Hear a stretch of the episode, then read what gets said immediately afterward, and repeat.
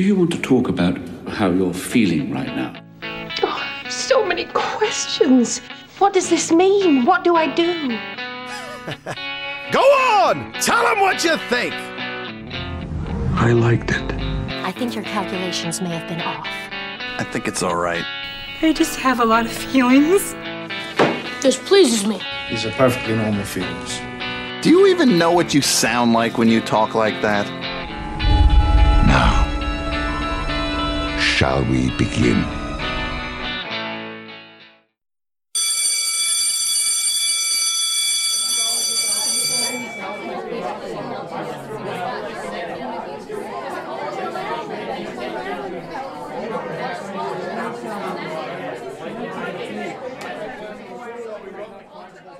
Well, well, well. Are you two sitting comfortably? Good. Now, Drew and Nathan, do you see what I'm holding in my hand at these episodes with your names on them? It's the first season of Real Feels. And can you guess what's in that first season? I'll give you a hint. Questionable movie choices. Lots of them. And a few terrible ones as well. This is. A planet full of treasure. I'm sorry, full of treasure? W- with pirates. The kid didn't find a treasure map, and there's Long John Silver, sword fighting, and Billy Bones. You mean the 1950 classic movie adaptation of Robert Louis Stevenson's Treasure Island? Uh, no, sir. It's a Disney remake. We did like five remakes during the first season, and if you include The Last Samurai, it was awesome. You see, sir, we kind of have a podcasting squad. Drew made it up, and every two weeks we talk about whatever movies have been chosen. Correction, Mr. Zimmerman. You were podcaster baiting the first season. Now you're almost through Riker's beard, and the next grab bag episode is almost upon us. I need you boys to buckle down. Well, you should have been banging out high quality episodes like High Spirits and Goons. You hemmed and hawed over trash movies like Limitless and The Little Rascals. Wait, I just want to say one thing. Tremors may not be everyone's first choice, but it was mine. There just might not have been a Real Feels podcast without it. Of course, you thought Equilibrium was bad and called Gunkata a joke, but we haven't even done Paul Blart yet. Even I wouldn't do Paul Blart. How rude. Drew, Nathan, I hear you. I was a kid once. I thought the remake of 310 to Yuma was good until I saw the original, and while inferior to Under Siege, would whittle away the hours watching Executive Decision. I dig it, man. Now, I'm sure you both know a great deal about movies, but that's not the issue here. I'm saying you must podcast harder, because from what I'm seeing of your season one choices, Happy Gilmore and the Theory of Everything just isn't going to cut it. But, sir, we don't know that. that was great. That was, ladies, and, uh, ladies and gentlemen, welcome to the Real Feels podcast. We bring you a new movie fortnightly Hmm. of a different genre. Got fancy. And tonight is the kids genre with 1987's The Monster Squad. I should know. I picked it. Jack's pick.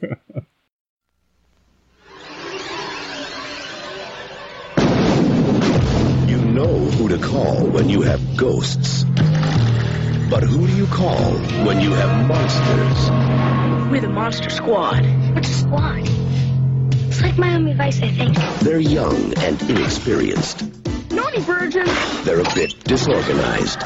Monsters are not real. We don't know that, sir. 2,000 year old dead guys do not get up and walk away by themselves. But when strange things start happening in town, There's a monster in my closet.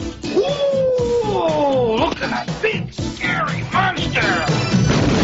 What's happening? Two ways to kill a werewolf. Silver bullet? They're the only ones ready to do battle. Something's out there that's killing people. And if it's monsters, nobody's gonna do a thing about it but us. Soon the creatures of the night shall rule the world. Real monsters? Us? Midnight. In the world, remember? Can be like Mass Squad and Stitch. Two mass bombs. We got 1035. Stick back up. Hurry Or Nature Squad. The book is right. Don't you see it's all true? By midnight, You guys! they won't seem so young anymore.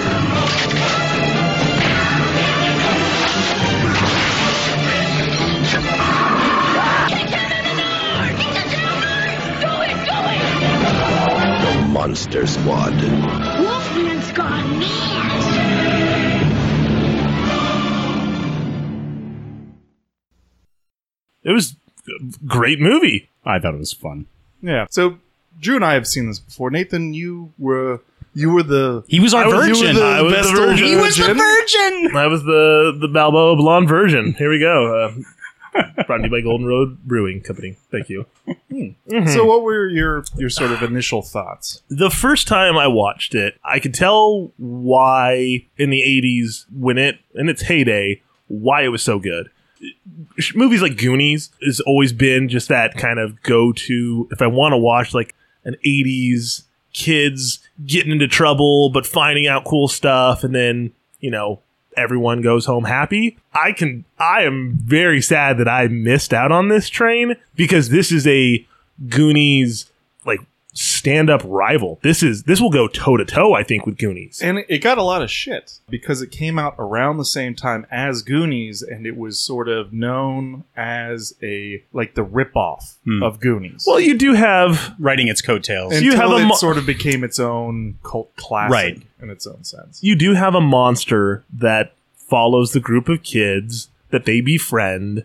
That uh, Bogus. it- bo- Scary. Uh, but it's it's really a solid solid movie in the terms of it being just true to its time of the 80s and a lot of fun. Yeah, so this was my and I, I grew up watching Flight of the Navigator get Navigator as well. But this was one of those movies that uh, we would rent or I would rent and then watch again and again and again. Probably watching Okay. Monster Squad like three times on a Saturday afternoon. it was I, I just couldn't get enough of it. And it was also my first real intro to sort of the scary movie and horror genre. That's why I picked it because uh, by the time this comes out, we will officially be in the fall, the Mhm. autumn, Mhm. and that is hands down one of my favorite times of the year. The pumpkins, the Halloween, the costumes. I'm going to be getting married on Halloween for Christ's sake. Ah, And, Costume uh, ball. This like every year, and I, I think Anna is is completely done with this movie because I've made her watch it twice in the past week. And then- Saddle up, babe. and then, and then every year when it's in late September or October, I'm like, think we could watch the Monster Squad tonight? and the first time she was like, yeah, sure. And then last year she's like, not tonight. Maybe this weekend. Like, I've got a Monster Squad While I'm at the gym. exactly. Uh, so, Drew, what are your your thoughts or takeaways? Uh, I really enjoy the Monster Squad. I think it gives that pure nostalgia base of like kids going on an adventure. It is the Goonies. It did ride the coattails, but it became its own thing. It's still a very fun movie. It kind of also coincides with ideas of watching movies like Explorers. You know, I mean, and they have their own set of adventures. Like one is completely modern. They're just taking on criminals. Monster Squad taking on monsters. Explorers, we're going up into space. It's a little bit of everything where you have kids watching and seeing like the big action stars like Rambo in the 80s and hmm. Predator and Terminator. But what's their, you know, what's their group? What's their adventures? And now you, they can watch these and go, yeah, I'm going to go like blow up Wolfman. I'm going to go, you know, be a pirate. And it's, it's pure nostalgia to its perfect degree, but it's also the quintessential kids movie that kids should never watch. yeah, this. Yeah, I see why I didn't see it. but 'cause- it's so great. yeah, in this movie, if they tried to remake this movie now as is, they wouldn't be able to get away with the the shit they pulled. No. Yeah, this, this uh, line crosses a couple of times uh, in today's standards. Um, oh, multiple times. Multiple- yeah, multiple times. I'm, I'm gonna I'm gonna tick off a quick list. No, yeah, go. Uh, use of the word uh, faggot Mhm. uh, by a teenager. Yeah. about a teacher, about another kid, like Yeah. Yeah. Underage smoking Mhm. by a Mhm. teenager. There's the bullying aspect. That's maybe neither here nor there. Casual references to the Holocaust, slut shaming. Are you absolutely sure that she is You're not a virgin, are you? No? No, what do you mean, no? Well, Steve, but he doesn't count! Doesn't Uh, and then uh, the main villain calling uh, the little Phoebe, the little six year old girl, a bitch. A bitch.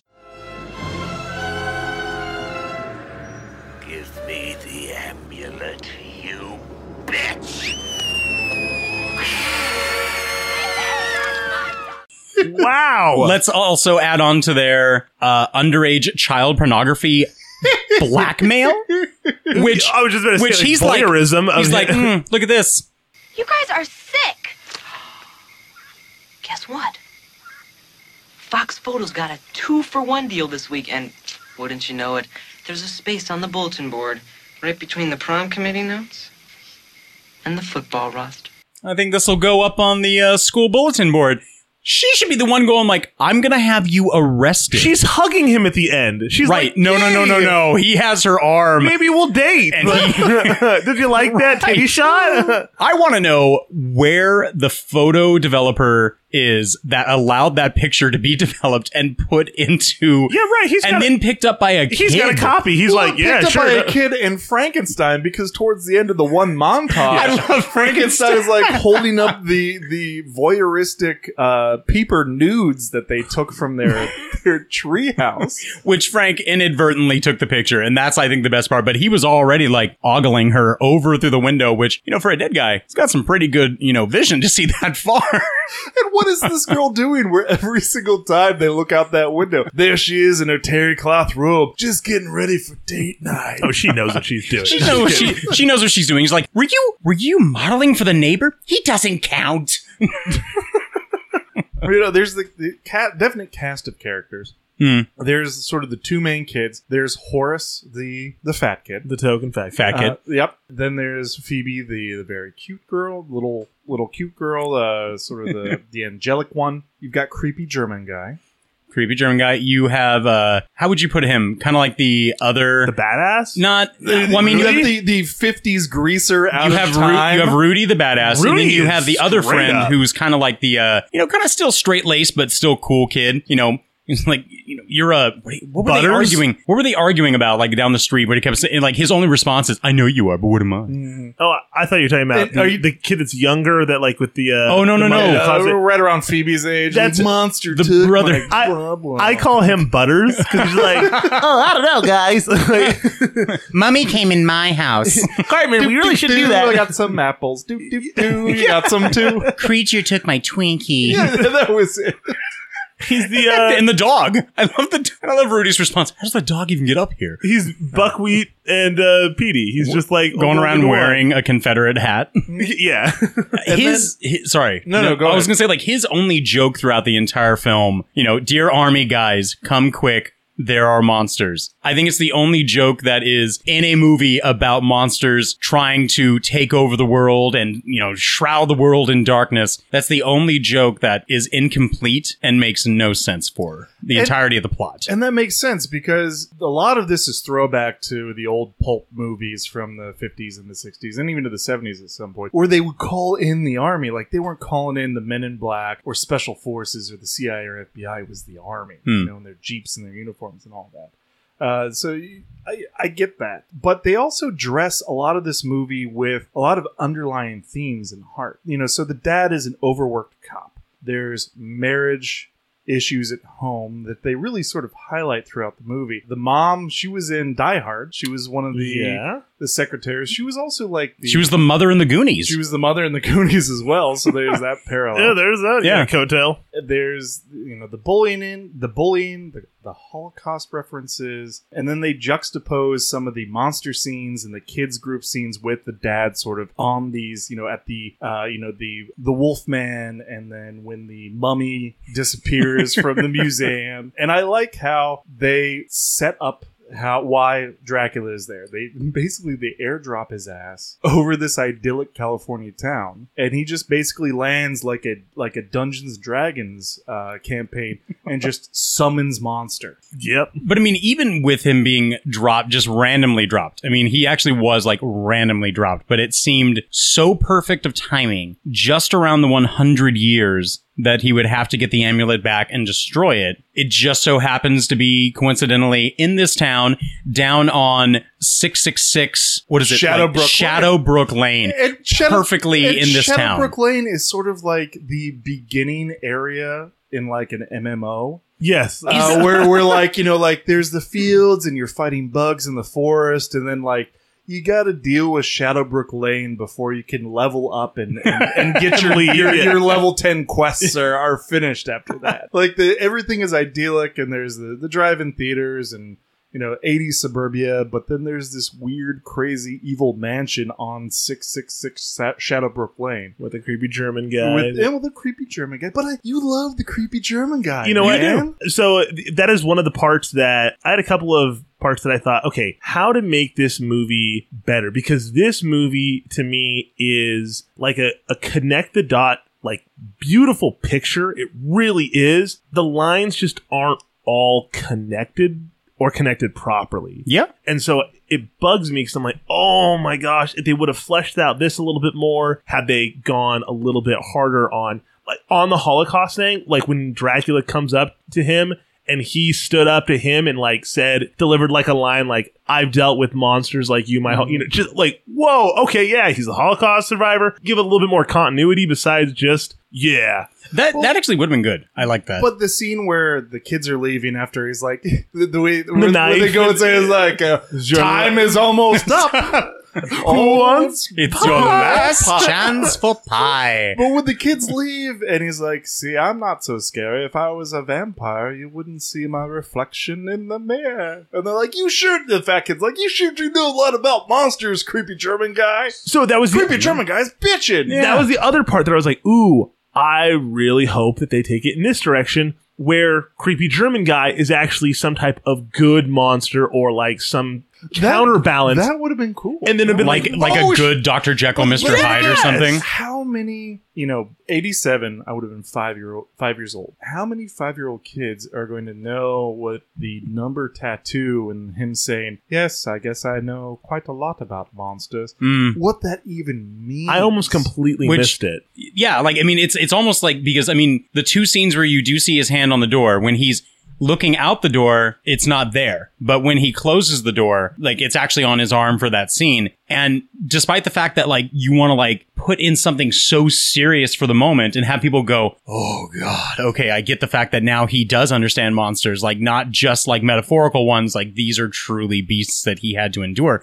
But it has no bearing on the story. Well, but it does in the sense that uh, he's not afraid of Dracula because No, he's dealt right. with well dressed Prussian looking uh, monsters before. Yeah. And when Dracula's actually approaching him before he kind of like, you know, blasts him with his Dracula ray or something, whatever he hits him with.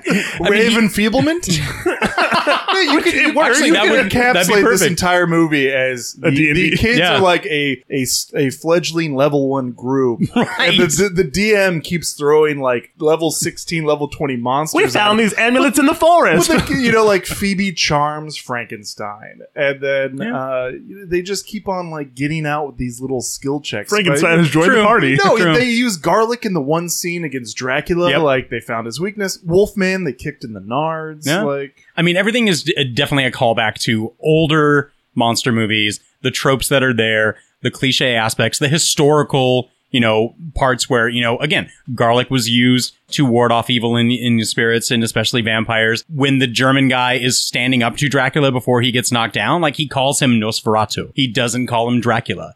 And I, I wish like the the subtitle the German uh, was actually like translated in subtitles for that. I mean, I could barely hear Nosferatu. I had to like rewind it a few times, but it's really neat to where again you want his character more fleshed out. And I hate the fact that in the credits he's scary German guy. I wanted a real name, yeah, but like if he was a descendant of Van Helsing or Ah, that's exactly what I thought it was going to like. cool. I mean, that would be that would have been like the story saying like, "Man, who lives here? Oh, it's that scary German guy. You know, he moved in a couple of months ago. Maybe he moved in and this is his story to like go and find the amulet because the amulet is at 666 Shadowbrook Lane, which apparently Van Helsing's like not uh his uh what am I trying to say? Like his um apprentices essentially must have had this house. They're the ones who locked it away. Where are they? Like And- why are they not there why manning is their this post? Ancient amulet that will open oblivion, and it's the only way you could destroy Dracula. Like, why is it in California?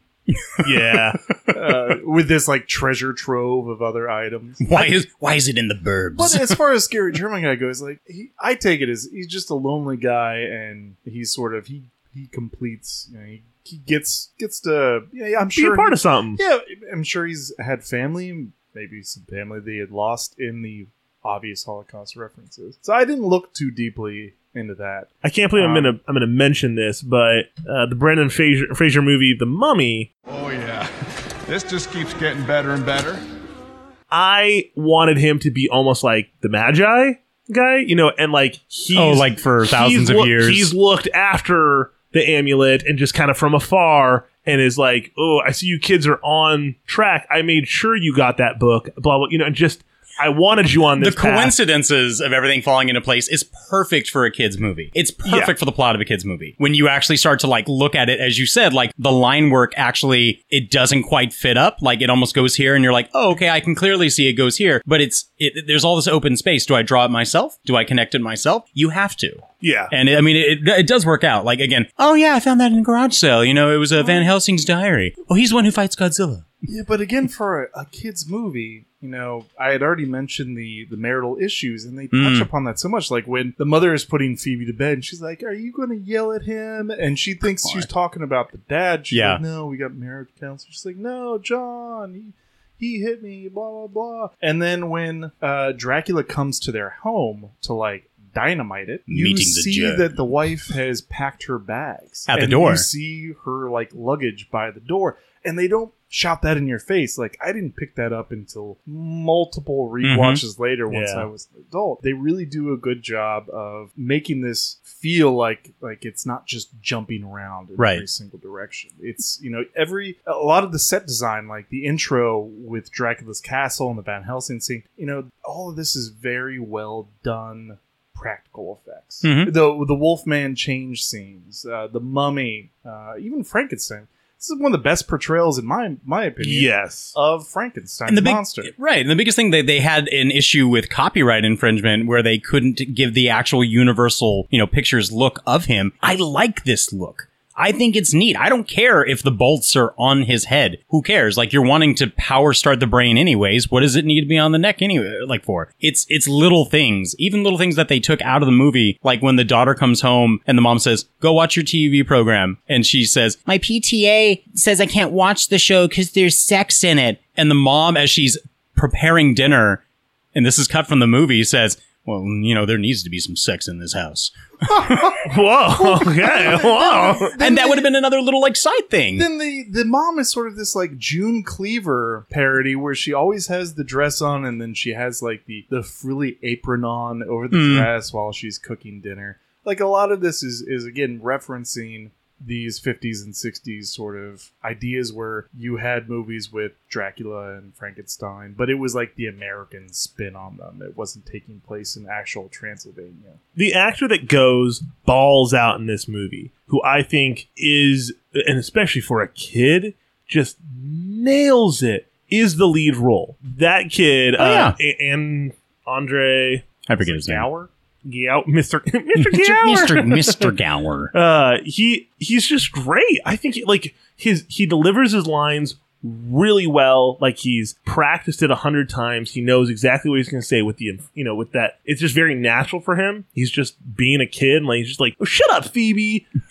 and his dialogue with his dad is just a very well done scene that I think is completely over. It's just it's easy to just kind of gloss over and be like, whatever. You know, it's a dad and his kid just talking. But you know, when the kid's like, well, you know, it, I want to see the shitty movie. Like, you know, I want to do that, and I want to do it today because you know my friends are going to ruin it for me, and and it's just a good good ride. I just liked it a lot. And one of my favorite mm. scenes is where the kid is sitting up, and how amazing would that be if you're home? Oh, thank you. Overlooked, That's just what I was going to comment on. Yeah. A drive-in theater, and as a kid, you could climb out onto the roof, watch it with binoculars, and listen to the dialogue on a radio. Yeah. and then the dad like climbs out there with some some BK, some Burger King.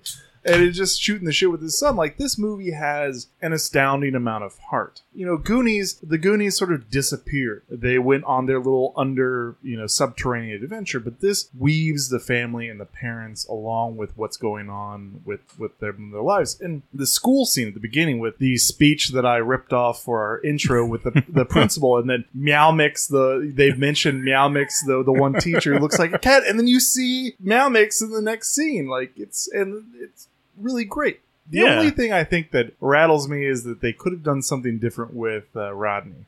The uh, was it Rodney? Rudy. Rudy. Rudy, the you The greaser, 14-year-old. with his leather jacket and his They slick make back him hair and his cigarette too- smoking. They make him too badass. Yeah, and his only reason for being in the Monster Squad is that he he wants some of that sweet, sweet kid's sister. but like he, but he really he really sticks with it. Oh yeah, and the cigarette smoking, like at the very end, where he's like, "I'm in the goddamn club, aren't I?" Like you know, and he, like the cigarette's just bouncing just perfectly. I'm like, dude, I can't even smoke that badass. You, you're 14, you're killing it.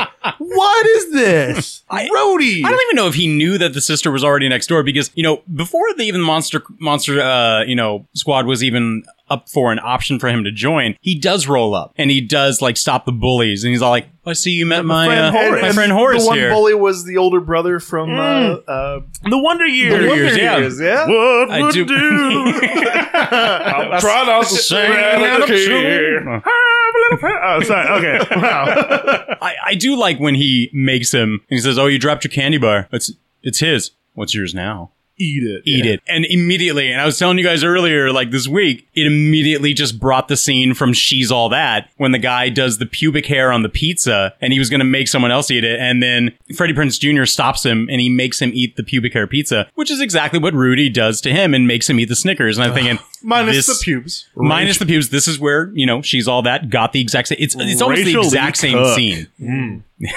God, I love Rachel She Lee Cook. good. That But- Josie and the Pussycats. Woo! But as much as I, I love this movie, it does have some flaws. You know, we've already mentioned some which you just couldn't get away with. But the sister, the hot sister that they get to do the ritual the first time, she's basically just a one note character Hmm. that they sort of slut shame Oh yeah. pretty much the entire Yeah. time. Are you sure? no penis has ever gone inside of you. it, does, it doesn't count. Anal does count. No, just oh, I, good. I, I do like the fact that it is a presumption of the audience to understand, like, you know, typical story and uh, plot where they say we need a virgin. Well, the idyllic sense is that we all automatically think that it must be a female virgin, where it could have been any one of the kids reading it. But I do love the little boy like turning to the sis- turning to the little sister and saying, "Is she a virgin?" He's like, "Huh? She virgin? She Yes! very good. she can't read. She's five. I'll help her." I really wish that Dra- Dracula was a little bit better of a tactician. I wish that he would have moved the monsters around and directed them a little bit more. Like you know, They seem to go about like know, on their own. Mummy, go, you know, stop them. You know, werewolf, you're with me, and just had a little bit more like commanding presence besides just walking Right. around. But I don't think he thought that the goddamn neighborhood kids were We're gonna stop Were the them. ones that were going to foil his plans. But I do agree that the mummy and uh, he's in the credits as Gillman, but like the creature from the Black Yeah. Lagoon, they are basically just there as scenery. Well, I Neither mean- of those two characters really do They, anything. they don't do anything, and I don't see Mummy three doing anything at all. Is, is Dracula, the Wolfman, and Frankenstein? and did I miss something? What made Frankenstein like switch sides? Well, Well- my my take on it is Mm. that you know, Here's a connecting the dots. Well, Frankenstein didn't ask to be a monster. He was brought back He was- to life, yeah. And maybe that's all he knew, but then this was an option for him. This was kindness and Mhm. fraternity and brotherhood and love uh, and acceptance rather than like go smash, Right. go Yeah. kill. And I that's why I love the portrayal of Frankenstein so much in this. You love that character. Mhm. And that's it's almost tear jerking at the end when he's gonna get sucked into oblivion and she's like, Don't go. Abby Brooks does a great job as Phoebe. Just Yeah. like, no, don't go, Frankenstein. And and that that is what it is. I mean, if you take the literature, you know, base of you know Mary Shelley's Frankenstein, all Frankenstein wanted was to have companionship. More so, he wanted acceptance and love from his creator. So when you have even Dracula like using him uh, to an extent as like a weapon, I mean, he does. I would even say Dracula does care for him, but he cares for him to the extent of like how far Frankenstein can help him. But he also, I think, does lend a a calming you know, heart towards like, I understand society fears you, society fears me. We can be brothers in this race. But when he finds, you know, Phoebe, she's not afraid of him. It does reenact the exact same thing, a scene from 1931's, you know, Frankenstein. And obviously, he doesn't throw her in the water and inadvertently watch her drown like the original Frankenstein movie. But it's just so it, it is it is heart it is heartwarming. It's- but it's also tear jerking when you know he takes out the mask and he sees that he's an icon of like scariness That's and he one of the most emotionally Oh, charged moments of the movie. I think so too. It's so bad. And then he, you know, they're walking along in the sunset. Well, yeah, they're trying to get away from it. and you know, it's not the it's not John Williams who did it, but it is a compelling score. right. And I also love how it has its own unique closing hip hop credits move. Credits, so like we're That the no- Monster Squad. that no one asked for. Shabba-dabba-doo. But we're happy it's there. Silver bullets and wooden stakes. A hundred years ago to the date. It's a Monster Squad. Yeah, Monster Squad. what my I think my my like only real gripe with the ending two I have two one Dracula kill scene does not have an 80s kill line and a lot of the kill lines are either like like I'm upping the stakes. or yeah I, ooh, I was about to say like you know like what would what would your kill line for the Dracula part be I, I'm just still stuck on the fact that it's Oblivion. You're supposed to be destroyed, yet Van Helsing Comes like, out and comes gives out a and gives thumbs a up. thumbs up, like which during his time, I don't, I don't know how. Well, he says it- thumbs up goes. He says He's it's like holding on to him, like ah ha ha. thanks kid well, it's supposed to be it's supposed to be limbo. Like they're got my stuck there, they're stuck there forever. So it doesn't say that he dies. It doesn't even say that anyone is going to, you know, be torn apart inside. It's just that you are stuck there forever. And of course, even the Forever. how cool would it have been if the Virgin from the original, like dropped off and like stayed, and that's when Rudy's that's like, Rudy gets a girl. "What? You are hot?" And yeah. Or I really wanted. I honest as much as the tearing Frankenstein away in like the very poetic way, it hits that note really well. I think it would have made it way cooler if he stayed and was a part of the new Monster Squad. And I mean, granted, then He could have the stayed army, in- the army's going to take him, and you know, Well, but, yeah. but you know, I don't know, be be their their sloth, and you know, Ruth. He could have stayed and taken care of scary German guy as he got older. Yes, I see. Time is almost up. Tootsie Ootsie, nicht weh.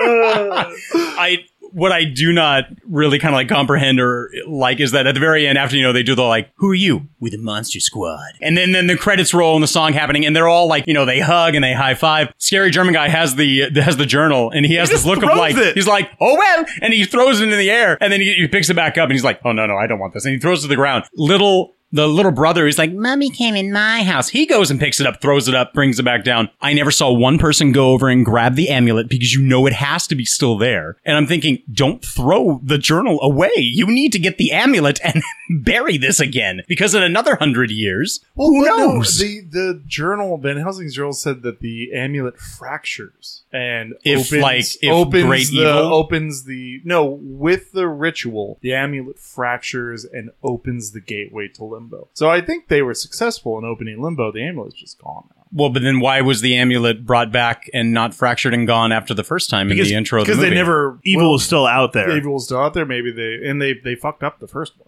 Hmm. Okay. I mean, I know it did like suck in some like zombies from the intro, but I mean, maybe it did need like that, you know, crucial juncture of like so much evil as Dracula.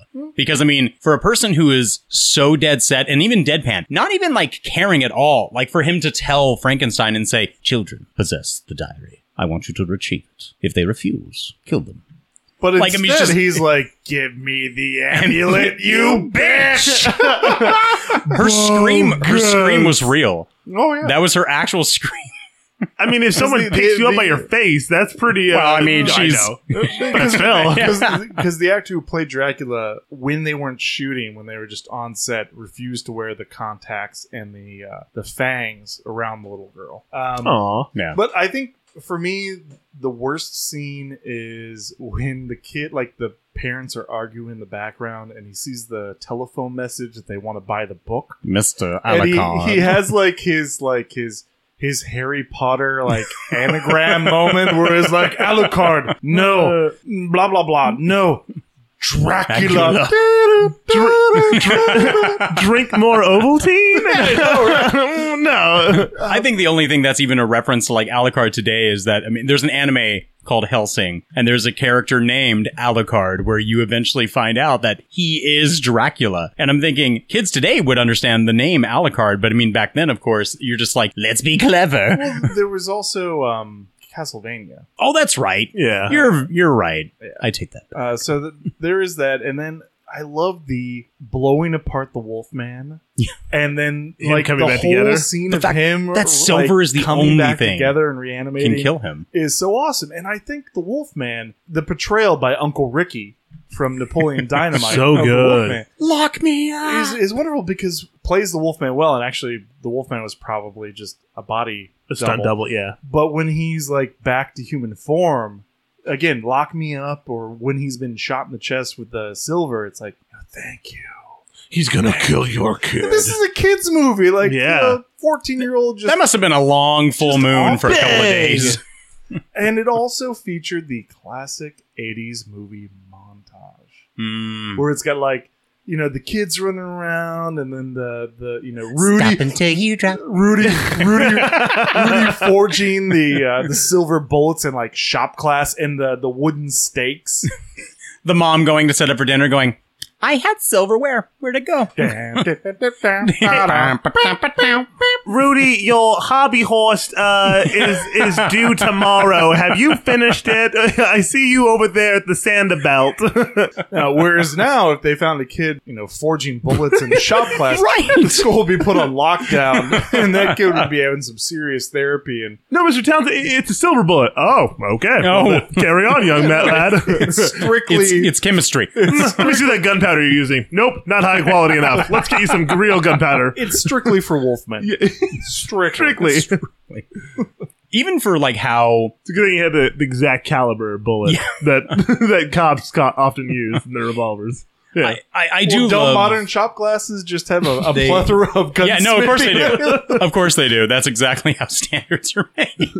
I, I do like how classic movie monsters, how you know they're put on such a pedestal as like the, this is the quintessential monster. This is where everything is going to cascade from and everything that we can enjoy. I do love that the simplicities of modern technology can completely do away with them. Things that like the Gillman, the creature from the Black Lagoon, takes one shotgun blast to the chest and he's completely dead. Yet he killed like three cops who also had guns, who I don't know why we're not shooting at him. And the mummy, the mummy was done by uh, unraveling him, and then he was, you know, he was completely fine. Rudy, Maybe because, Rudy killed maybe because four Horace, monsters. Oh, maybe you- because Horace is a, a, a paladin. He used smite on Ah. that shotgun.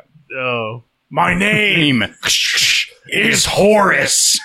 It- they really did nail some, some of the one-liners. Yeah. I'm in the goddamn club, club. aren't I? Come on, guys, don't be chicken shit. But a line that that did not land for me is when he hits uh, when Sean hits werewolf and he goes, "Hey you," and then like he turns around and goes, "You looked." And I'm like, "What?" Oh, he says, "Hey, asshole." Or, hey asshole, You looked. I'm like, okay, like like but at the same time, there's the, He's a kid. The He's a 12-year-old kid. asshole say what? Yeah. Kick him in the nards! That is and so he just great. runs up while the Wolfman's got his arms out, kicks him in the nards. Whoa, Wolfman's got nards. Getting dorked. Even the dad, like, you know, lighting the stick of dynamite up in the church, and he's like, suck on this, you son of a bitch. yeah, The dad in this was perfect. so And- good. Did you see how many boxes of Adidas shoes that church had up in the uh, roof? Oh, yeah, no one's questioning that. You're right, Drew. I mean, I was, well trying, done. I was trying to think, like, Product maybe, placement. maybe for the homeless. or the Burger King like yeah, twelve just times. Burger King and some Pepsi, Pepsi and just Pepsi mold that everywhere. I'm surprised they didn't Hey, show the brand of cigarettes that Rudy Right, exactly. Rudy, you know any virgins? But like, Only in my mouth. but like uh, most of these '80s movies with these uh, large, you know, ensembles of kids, they're all Caucasian. Uh, the only the only black guy was the partner, and his Nathan. and he was the first to die. Well, yeah, Yeah. he was one of the first to die. and I loved. I thought he was hilarious. He was so like, oh my gosh, I don't think we can solve this case. I guess we should be firefight. Like, I'm like, yeah, that's a girl. I want to be did you hear about the hood ornament? What about the hood ornament? I thought you'd never ask. I'm a very good a- cop, you know. It's a silver skull. I'm not going to say a word. I mean, what do you mean? We're going to go out there because some man said that, you know, a wolf werewolf's going to kill your son? I'm kidding, man. Let's get in the car. I was just like, we need backup. We're going in here. Dale! Yeah, but w- when the Wolfman is changing and he calls the police. Oh, that, we- that's we- one of my we favorite talked about scenes. this earlier. Yeah. like the I love the, The effects, transformation and yes. the effects. I mean, it's it's three, you know, different, you know, transitions Yeah, yeah. in like a 10 second period, but it's great. They're gonna get your kid. I'm gonna kill your son. Oh, yeah. when when he le- exits that phone booth, though. He doesn't even exit. He breaks it Well, down. yeah, okay, he, breaks it down. that that that gas station. There's no way a car can go on either side. It's only a like one-sided car. I'm like, oh, I guess only you know the most random shut down You gotta- gas station You gotta understand though, like I think a lot of the places that are in this movie are completely studio backdrops. Like the church is used in multiple films. The house in the background from the actual home of the kids is the one that's used in Lethal Weapon, also directed by the director. It's just, I mean, Yeah. everything is like a studio Well, backdrop. Why does Dracula need a car? And if he does And he need a rips car, the door off like he's like, "Nah, If he stupid, stupid does hearse." need a car. Why is he driving like a classic cherry hearse with a, if the car a can go invisible- skull? It can it, in I mean, not invisible. Tra- substances. sorry, tran- yeah, like translucent. Not tran- translucent. Sorry, it go intangible. You know, the car becomes intangible. Like, why are you going on roads? Why don't you just like cut across town? or fly there and Or bat fly there. It's not like you're hauling your luggage or you're going to a potluck and you've got to keep the crock pot in the, the side seat.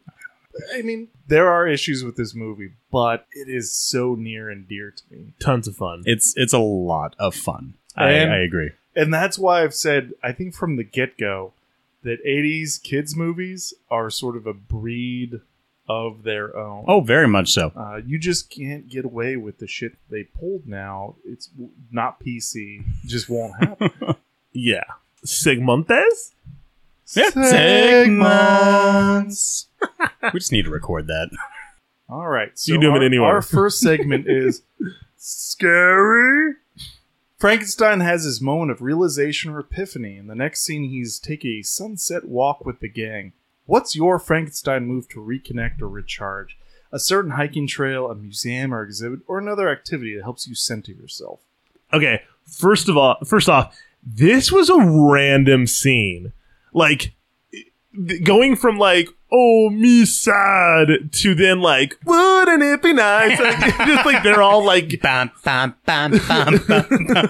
we're gonna have a good time. Like yeah, they're very interesting. But I liked it. Okay, so um, I was almost gonna say just food. Food is a comfort thing for me. but I'm Carbs and cheese. well, more specifically, Pepsi. something, uh, something that after Cleaning fire, your ears. after firefighting and after raft guiding, one of our go-to places in Kernville is the Cracked Egg, and they have a. At the time, I don't know if it's still still running solid, but uh, I sure hope it is. Go to the Cracked Egg in Kernville, Big- Kernville, Kernville, California. Everyone, great place, and please send us food. Anyways, they had this California scramble, and it just took me to euphoria. It was amazing. I loved it. But if I had to pick a place, a thing that centers me that I love, no matter if it's big, small, hidden, tucked away, or just a huge tourist attraction, waterfalls. I Hmm. fucking love waterfalls. I like them in in offices and buildings. I think it makes or breaks a, uh, an office in nature. The bigger, the better. The smaller and cooler. Oh, this is a little runoff, like winter runoff. I love it. Look at it. It's so cool. It's a waterfall. I So, love it. So are we gonna come it. over to your place the next time and you're building a koi pond in your backyard? I'm a, oh, hey guys. That is if Baby Kate wasn't feasting on the koi. Yes. She would. She would. they threaten her territory. Drew, what about you? You know, when I was uh, younger, kind of uh, going over to my Nana's house was actually like a way to kind of like, you know, kind of get that Zen moment. I mean, it's very calming, it's nurturing. She would always fix us. I mean, essentially, they were just like white bread with mayo and like freshly cooked bacon. So it was just a bacon sandwich, like on, on a Sunday afternoon. And it was just really cool to like go visit Nana and, you know, sit down and hang out, you know, after church on a Sunday. And it was just, it was a lot of fun. More so today, I kind of find those Zen moments when I'm able to go into a used bookstore and just like walk around because it's not only the possibility of finding, you know, a book that maybe escaped me. Maybe it's something new that because they always have like a new release, you know, kind of shelf in the front. But more importantly, it is the essential, like calming and very like embracing smell of a used bookstore. There is nothing quite like it. I was going to say honestly. Paladin's Gaming Castle. No. Well, well, going to a game store also yeah, that game helps, store's but fun. yeah. the smell of book pages. Uh, my mom used to always, you know, we'd have like the mother son night. We'd go out to dinner. Then she'd take me to the local bookstore, which was called Books and Company in Dayton, Ohio, or Kettering, Ohio, actually. And I always had to take a crazy dump. like, there was something about just having eaten and then the smell of the books. And then I read a couple of years ago that like that is a real phenomenon that people experience. Is Whoa. the the smell of books I need to get some more books in my home. is a sort of a psychosomatic trigger because a lot of people read on the shitter. I myself included. You know okay. You know what? I can okay. I can I can get behind that. I, I see that now. well played. We'll have Hmm. to check with uh, the book reading podcast to see if that's an actual. Melissa, thing. we're we're needing some confirmation, please. About shitters and, and books the, Do- and the correlation. Crapping do, on the do, toilet. old- do the smell of older new books make us poop? Please, Please. please, connect the dots. Cause or Educated effect? minds want to know. Uh, and sorry, Joe, I interrupted. no, no, no. That's fine. I was done. I was done. You know, good smelling books, and uh, it's just it's fun. I still do it today. Like whenever a kid is taking a book off my bookshelf, and they're all like, "Can I can I borrow this in the classroom?" I'm like, "Totally." I write down like who takes it, but before I give it to them and they walk away with it, I always flip the pages and smell it, and then I hand it away, and they're like, "What do you do?" Oh, paper. Oh, paper. They'll look at me like, "What are you doing?" And I'm like, "Saying goodbye," or I'll, I'll see you later. Into the west.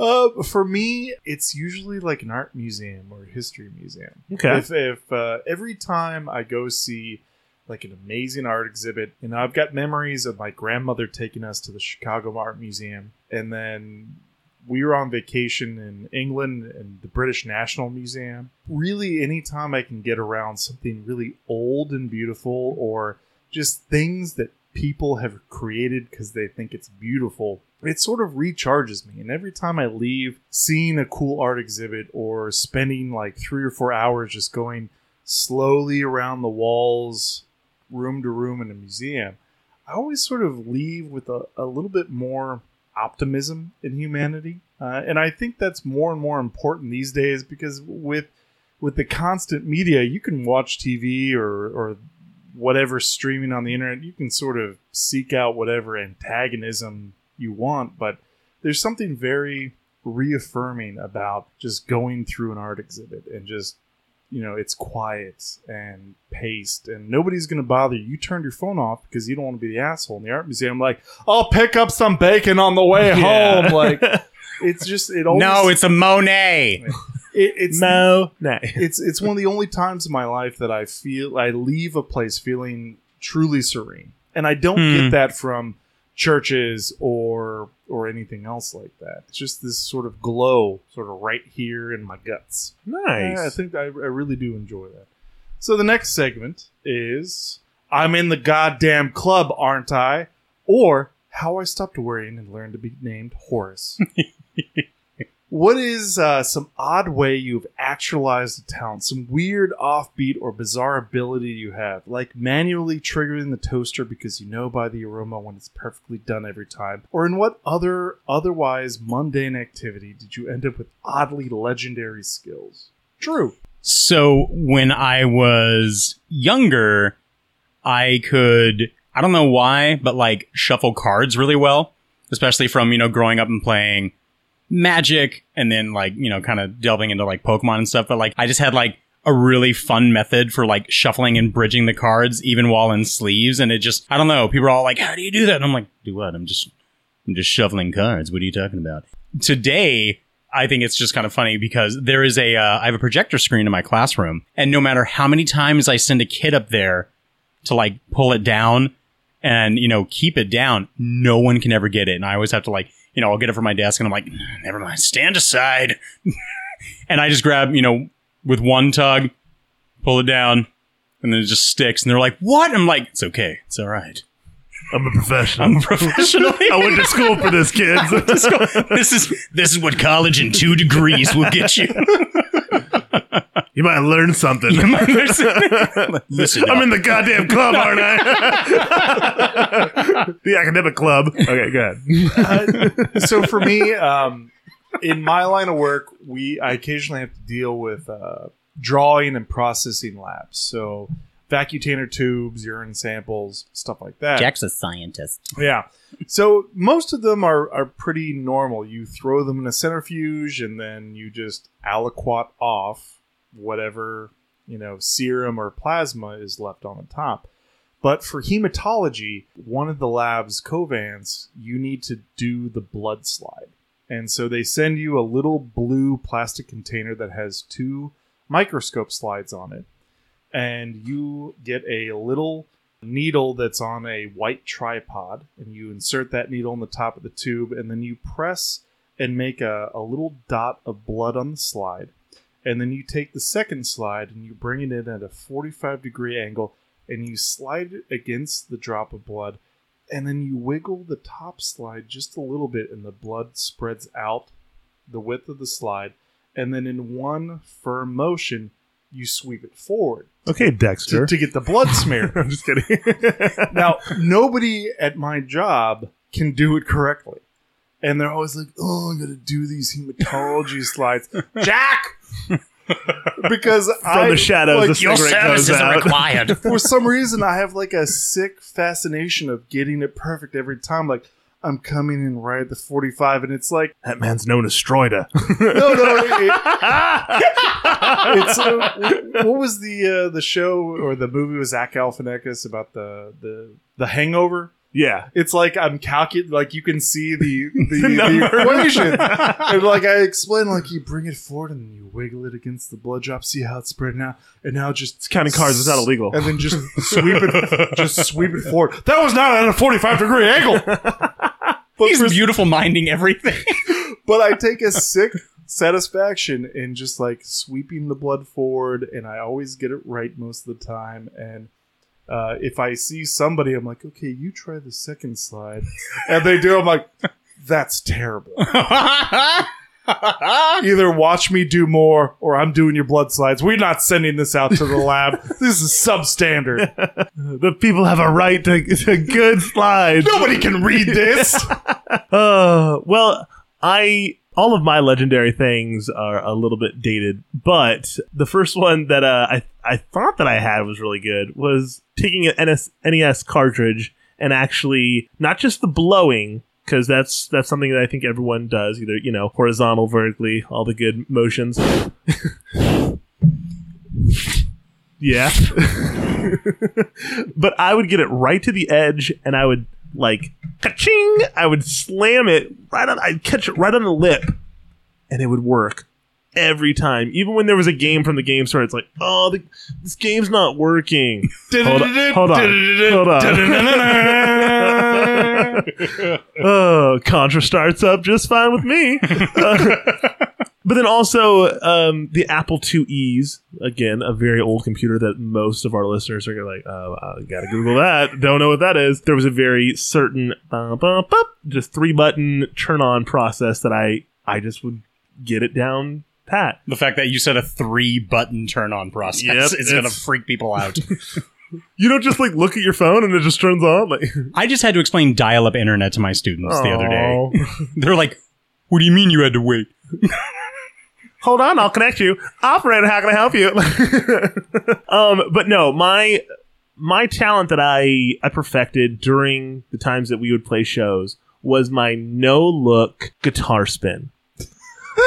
I I know I'm an, I was an emo kid. I was a little pop punk little rocker, and I remember the day that I got a wireless setup, and I was like, "Oh my god, this is Nathan the tornado. this is it.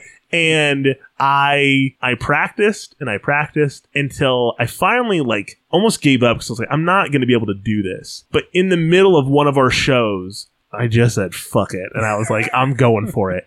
And I eh, I know it's weird that I say no look because like I mean I don't know like it's weird if I guess if you do look, but I just badassly like looked away and just and it came right around and it was that was a great moment and i did it a couple of times and i just felt invincible during shows. When i would practice it i sucked. But in the heat of the moment i would just do it and it would it never failed Mental image, Michael J. Fox, Back to the Future. You're right in my head. I was just going to jump in and go, hey, you know that you know that sound you've been Now listening listen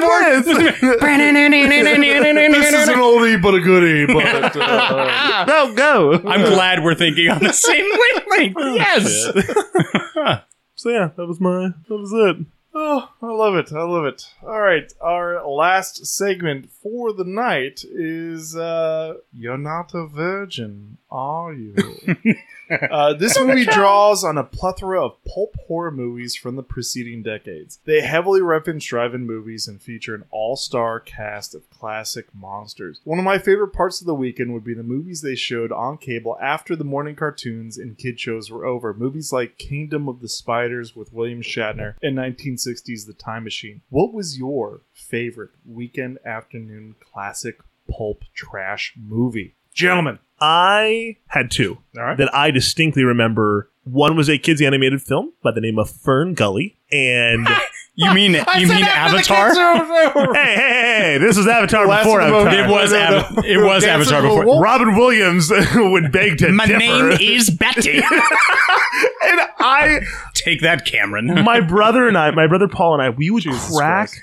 Up at the line. Price check on prune juice, Bob. Price check on prune juice because Robin Williams is hilarious. And I could, that was like one of those like lines. Paul and I had these rare moments where we could just be like, nah, shut up, loser. But we could say lines to each other once in a while. And we would just kind of look at each other and nod and be like, you son of a bitch. I love you. You are my brother. So Fern Gully. And then the second one was The Rocketeer. And uh, no way, was it? Yes. Now I need to change my movie, but thank you. But, oh, I, I loved some Timothy Dalton as bad guy. Like, yeah. Anytime I get some Timothy Dalton, I'm a happy man. Li- Living Daylights, uh, Hot Fuzz. yeah.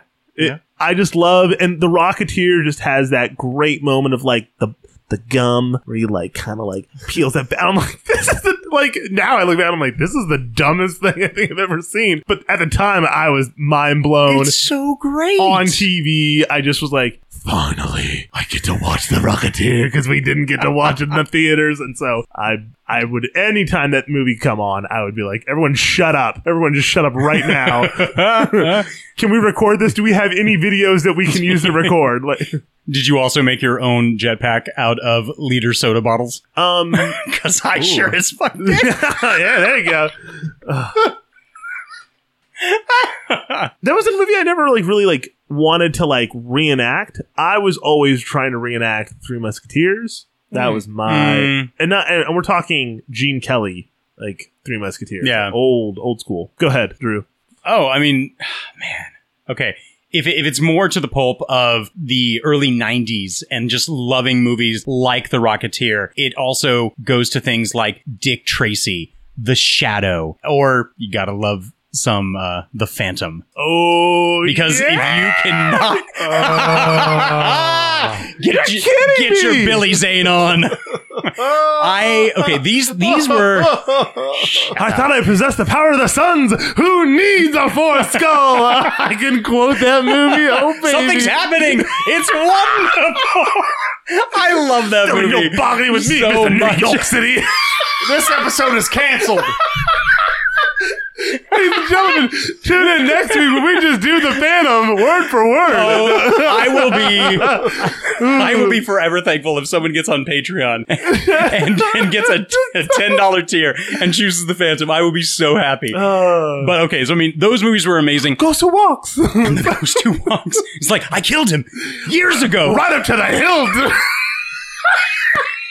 Jack is so unhappy. and I saw it in his eyes, and I took it from him. uh, if it's if it's an older film that's more classic, you cannot go wrong with Forbidden Planet. I I absolutely love Forbidden Planet. Robbie, it's all about Robbie. And it's just it was it was fun, very very fun. But yeah, uh, Forbidden Planet and definitely the uh, the early '90s or um, especially not ones that necessarily came on TV, but when I could get my hands on renting Transformers 1986 every single time, every All single right, time. all right, and that's a good one. That's a Oh, good it's one. so good. Mine are going to be uh, mostly my examples. So I remember distinctly watching Kingdom of the Spiders with William Shatner, and I hate spiders, and that is a very like the scene where like like they're in the last stand house, and like everything leading up to the ca- house is covered by spider webs. Ugh. Like if you asked me to go outside and get the mail, and I looked the window, I'd be like, "No, fuck you, mail didn't come." Uh, but at the same point, I was riveted and still am to this movie. Like I can't look away. And then uh, the Time Machine. I remember watching that. My dad was babysitting us on like a Friday night because my mom was having like a girls' night, and we're already freaked out by like the monsters they encounter when he The goes Morlocks. back into the Yeah. Morlocks. And like we lived in an old house in Columbus, and it would it would settle and it would creak. And at one point, it sounded like there, somebody was walking around upstairs, and my dad would just fuck with us. We were like, "Oh my god, somebody's upstairs!" my dad, Jesus. my dad would be just sitting there with like with like a bundle and be like, "I don't know. I thought I lost. I thought I locked the front door," and just like Oh. completely buying into fucking with us. Your mother went upstairs. She hasn't come down yet. And then uh, Aliens. Um, Mm. The second one, I have very fond memories of me and my friends playing Aliens in the basement where we, we had like super soakers. We had taped like little finger flashlights to the end, and we're making the motion So sense, great. the motion sensor like burp, burp, burp, and like squirting our friends in the dark out of the the uh, the like the box forts that we had made. Uh, all very good times. Good Yeah. stuff. nice. Just just to make sure that you know that the Phantom does have Longshanks in it. Kit, I like her. Sorry, I just want you to know that there is something to look forward to if we ever do have to watch that. If we can't drive them out, we'll breathe them out. I'm skilled in the arts of war and military tactics. Uh, I dispatched them before I sent your wife. I can only remove my mask for the woman I'm going to marry. Uh, so before I uh, ask Drew to to tell us where people can find us on the Patreon, I'm gonna say reach out and reach out and and send us a message or a missive. And we're on, on Twitter and Facebook or leave a comment. Almost like uh, Mystery Science Theater 3000. Like we would love some fan mail. Yeah. So just you know, give us a you know, send us something. A hoot, Say- a holler. Jack, you're an asshole. Drew, your movies are okay. Something Nathan, like that. you're weird. Yeah. That's so acceptable. Drew, where where can people find us?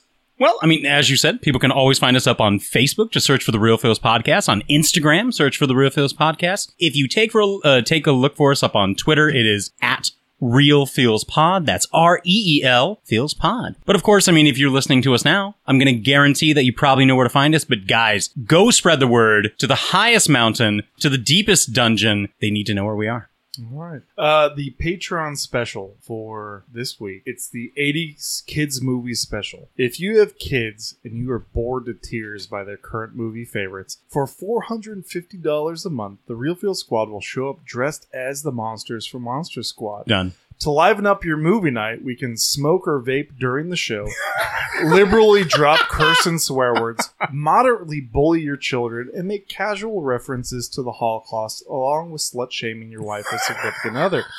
For initial, for an addition, and this is a callback. For an additional fifty dollars, we can have Drew dressed in his prison warden's uniform and serve desserts and refreshments as a resident creepy drama guy.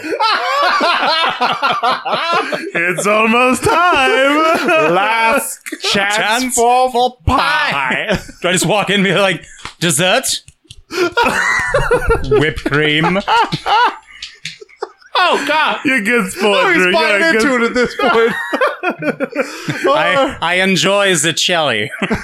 He's adapting. Creepy Sir, drama guy is bitching. yes!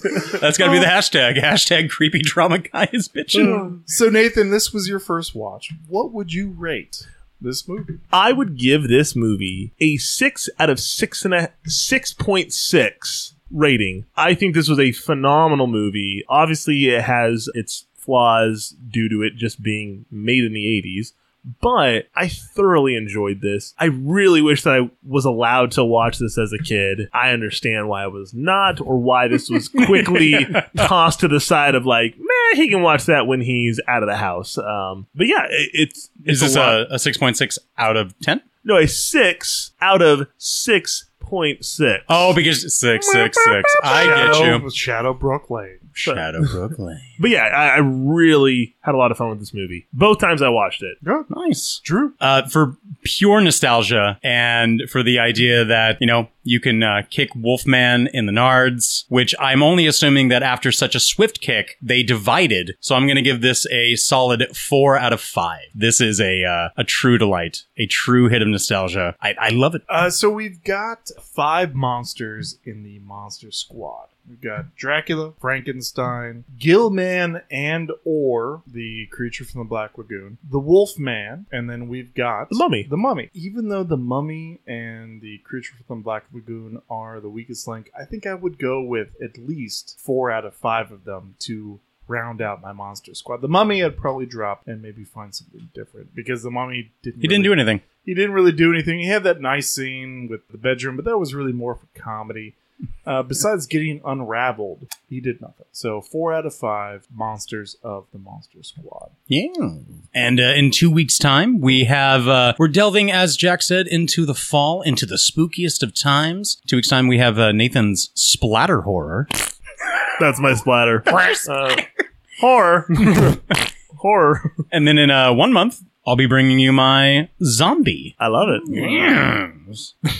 This, all all right. right. this has been the realist. And the feelist. Scary German guys bitching. Tootsie, ootsie, dick bear. Wolfman's got nards. Give me that podcast, you bitch! it was hundred years ago, right today. Silver Monster bullets and Squad, wooden that's stakes. it Today, it's Monster Squad. Jesus Christ.